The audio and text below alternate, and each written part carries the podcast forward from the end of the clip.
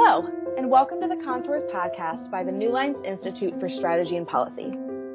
This is your host, Carolyn Moorman, and today's episode we'll be discussing the Captagon trade with Caroline Rose and Dr. Karam Shaar. Caroline and Karam specialize in researching Captagon, the synthetic amphetamine drug that has eclipsed the Middle East, Asia, and parts of Europe for years. In 2022 alone, we saw at least 370 million pills seized in the Middle East with this figure only representing a portion of the total amount that went unreported and undetected. The trade has caused major geopolitical ramifications that New Lines has sought to understand through its in-house project on the trade and the multiple landmark products we've released since April 2022. Before we start, a little bit about our guests. Caroline Rose is the director of the Strategic Blind Spots portfolio, which includes the project on Captagon and a project on post-withdrawal landscapes. Prior to joining the Institute, Caroline was an analyst at Geopolitical Futures, where she focused on developments in the Mediterranean and the Levant. She is the author of New Lines' 2022 special report on Captagon, which was a culmination of her studies and her work within the International Drug Policy Unit's Middle East Initiative at the London School of Economics. Dr. Karam Shaar is a non-resident senior fellow at New Lines, where he focuses on illicit narcotic flows and their nexus with security and political systems in the Middle East. Dr. Shaar is also a consultant on Syria's political economy and an establishing partner at the Observatory of Political and Economic Networks. He also previously served as the research director of the Operations and Policy Center. Before focusing solely on Syria and the region, he worked as a senior analyst at the New Zealand Treasury, a researcher at the Reserve Bank of New Zealand, and a senior lecturer on the Arab-Israeli conflict at Massey University. Caroline and Karam, thank you so much for joining the podcast. Thanks for having us. Yes, thank you, Caroline. So, Caroline, I'd like to start with you. You and Karam have been studying Captagon for a very, very long time. You're swimming in the data, really understanding both the on the ground aspects of the trade and also these bigger geopolitical ramifications. It's really started to grow in magnitude lately. Simultaneously, we've seen a lot of Arab states start to move towards normalization with the Assad regime, which is widely known to be producing Captagon. Developments like Syria regaining its full-fledged membership in the Arab League further underline this process. Are these two aspects of normalization and Captagon production related? Sure. I think that's a great question and something that has been understandably raised as we've seen more countries opening their door to the Syrian regime.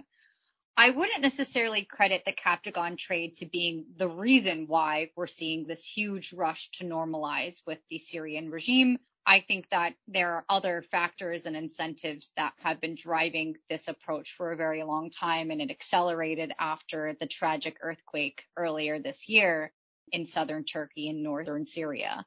However, I think that we've started to see the Captagon trade and more broadly counter narcotics collaboration elevated to one of the top agenda items in normalization discussions for a number of reasons. One, because of the agitation many neighboring countries have received with the Captagon trade, notably countries like Jordan that have experienced sometimes violent counter Captagon clashes with smuggling networks, but then also destination markets like Saudi Arabia that are very overwhelmed with the influx of Captagon pills.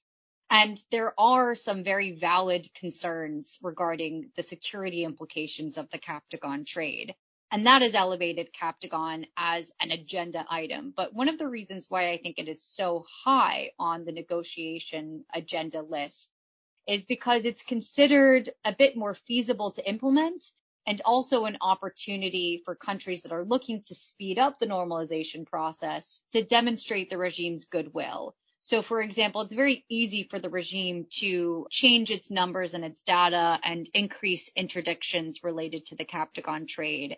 And that could be data that could be presented to skeptics of normalization to show the regime is, quote, serious about cracking down on the Captagon trade. So I think that many countries see Captagon as a portal in many ways to building momentum for additional normalization agenda items. Thank you, Carolyn, for outlining that. I really liked your ending remarks about how Captagon is seen as a portal for other states to represent that Assad is taking steps towards becoming a regional player again, towards rejoining all of these efforts to become a more fruitful member of society once again. Karam, you and Caroline both recently published a report with New Lines called The Syrian Regime's Captagon Endgame, where you expose the clear difference between what the Syrian regime says and what it actually does.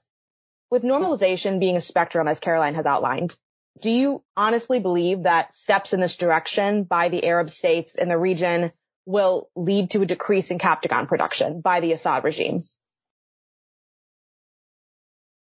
That's a very difficult question. And I think if you look at what the regime might actually do uh, and say the regime is being offered a bad deal and therefore it will continue to sponsor the Captagon industry and benefit from it economically and accept the price of being isolated. On the other hand, you can say that the industry accept the bounties offered by Gulf states and be willing to let go of the economic revenues that come from Captagon. I think neither of these are actually going to happen. So the regime is going, uh, I believe, to crack down on the industry, but only small actors, fringe actors, arrest some of them, act as if it's genuine in its fight against Captagon, and at the same time continue to sponsor the big fish in the industry, which are uh, intimately connected to the regime so that it can get the funds from Captagon and the recognition and funds from Gulf states.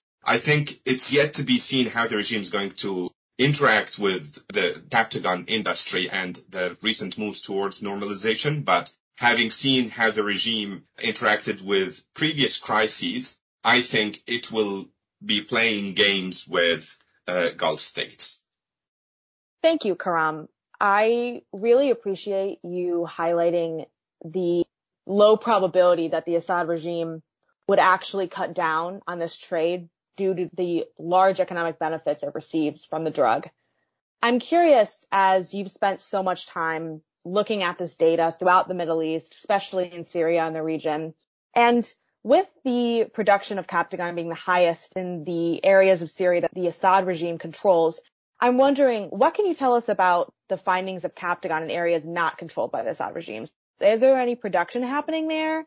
And I'm wondering if you have any thoughts on how this situation in Syria, besides tit for tat and a lot of talk, we have not seen the control of the land, anything like that change in a while. And I'm wondering if you think that any kind of changes in SDF territory and Turkish area in Turkish territory and as so much as the Assad regime regaining territory, do you think that would be a line to draw to more Captagon production? If you allow me to take a step back historical context. So, but after Captagon was banned in the 80s, its illicit production moved to Eastern Europe and primarily Bulgaria was the main producer. Uh, years later, it moved into Turkey with consumer markets continuing to be Gulf states, countries in the Arabian Peninsula. Over the past decade, that production started moving closer to consumer markets and started to happen in Syria and Lebanon. And it was five or six years ago when the Assad regime realized that there is a political opportunity there for it to sponsor the, the production, help it become on an industrial scale so that it can be weaponized against Gulf states. And that's exactly what happened. That's when production skyrocketed, especially over the past three to four years, actually. So now if you look at the data and focus on seizures, seizing authorities in consumer markets specify clearly where Captagon originated from. Nearly 70% of Captagon is produced or originates from regime-held areas and another 10% from neighboring Lebanon. However, there's also uh, limited evidence that Captagon is being produced in other countries, such as India, for example that in mind, I think I can answer your question. The know-how is available. Areas outside regime control, especially the areas in the northwest, do know how to produce Captagon, and there has been uh, labs. I mean, uh, some labs in that area have been detected, especially in the areas of the Syrian National Army controlled by, by Turkey. However, their production is actually very limited to the regime.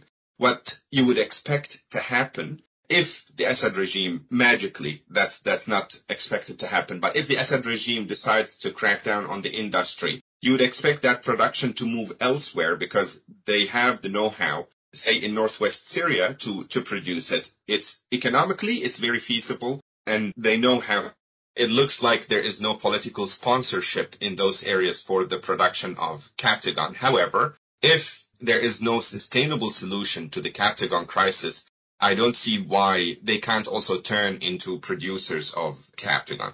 You've really put the situation into perspective of how dynamics on the ground are bigger than just the Assad regime producing Captagon, where there's a potential, we haven't seen as much evidence of it, but there's a potential for other actors in Syria to produce this. And the longer the crisis continues without effective stop measures, the more this is going to become a regional and global crisis. So, Caroline, I'd like to turn to you and look at how this trade is affecting Syria's neighbors.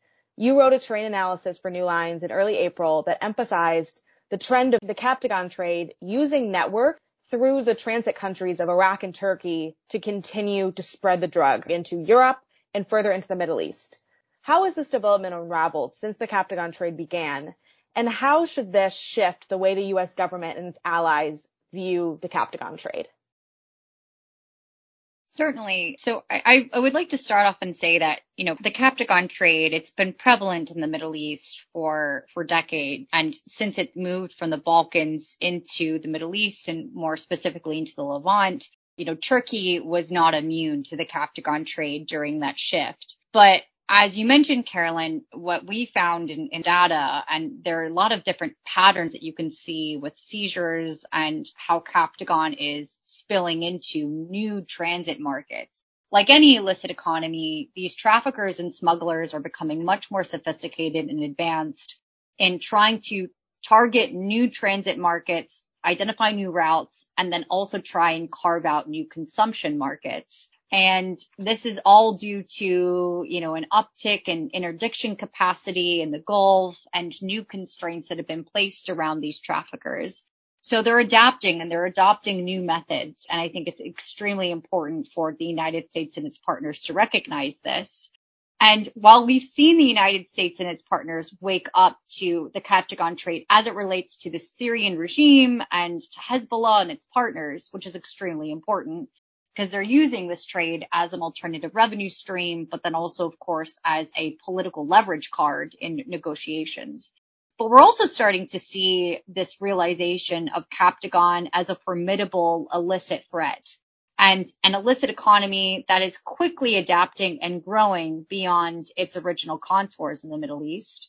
And it's something that is not extremely easy to predict, especially with the sophistication of smuggling that we're seeing also the fact that there are proven destination markets, but also the fact that this drug can easily adapt and shift to accommodate for new markets as well. This is something that is considered a risk, a public health risk, a security risk, and also a risk for law enforcement and rule of law. So this is something that I think the United States and its partners, both in the region, but also in Europe, are really trying to adapt and adopt new strategies to confront.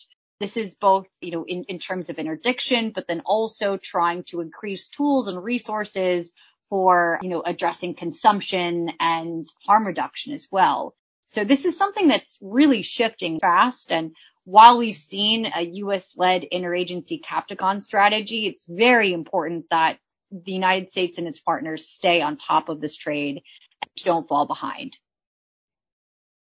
So I'd like to continue on that note, Caroline you mentioned how the countries around Syria, with the help of US, Europe, are looking at the tools and resources that can be used to counter Captagon. But there's always going to be this idea of there's only so much that can be done if the Assad regime continues to produce this drug.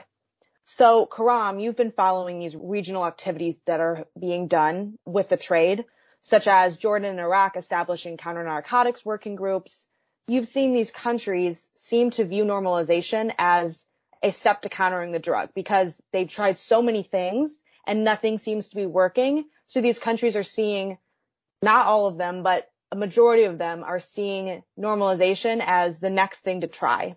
What steps do you think these nations should be taking kind of along the route that Caroline started to talk about, given the Assad regime's centrality to the problem itself? Or do you think steps like these are meaningless and not addressing the root of the problem will just continue to make this bigger?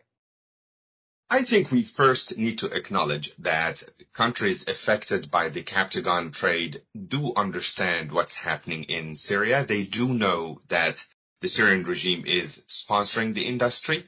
And with that in mind, I think we can view the mechanisms that they have come up with recently that is the one between Jordan and the Syrian regime and the other one between Iraq and the Syrian regime. I think we can view these as parts of the big puzzle. These countries do appreciate that Assad regime is sponsoring the industry. However, they do also see value in working with it on certain aspects. And I must say, I agree with them at the end of the day, working with the Assad regime on sharing intelligence can be actually useful even when you know that they're not being transparent, even when you know that the, the regime is sponsoring the industry. Say Jordan stopped a shipment coming from southern Syria and they arrested the two people. If they shared these names with the Syrian regime and said, could you please tell us more about these two? Who are their business partners? What businesses they own in Syria, what are their other activities, tell us about their criminal history. Whether the Syrian regime answers these questions or doesn't, that would be helpful for the Jordanian authorities because even if the regime does not answer these questions, then the Jordanians can say, look, you see, we're trying to work with you and you're not cooperating. However, that advantage of working with the Syrian regime operationally and on a low level should not be compensated with political concessions to the regime. So yes, that can have limited benefits to countries affected by the Captagon trade. However, they should not be compensating the regime financially for that or basically killing the political process in exchange for that. It's interesting how you highlight that really hard place that a lot of these countries are in because they know what the problem is, but yet as you've talked about, they are out of options and they know that tactically and operationally, the Assad regime can be of help of them.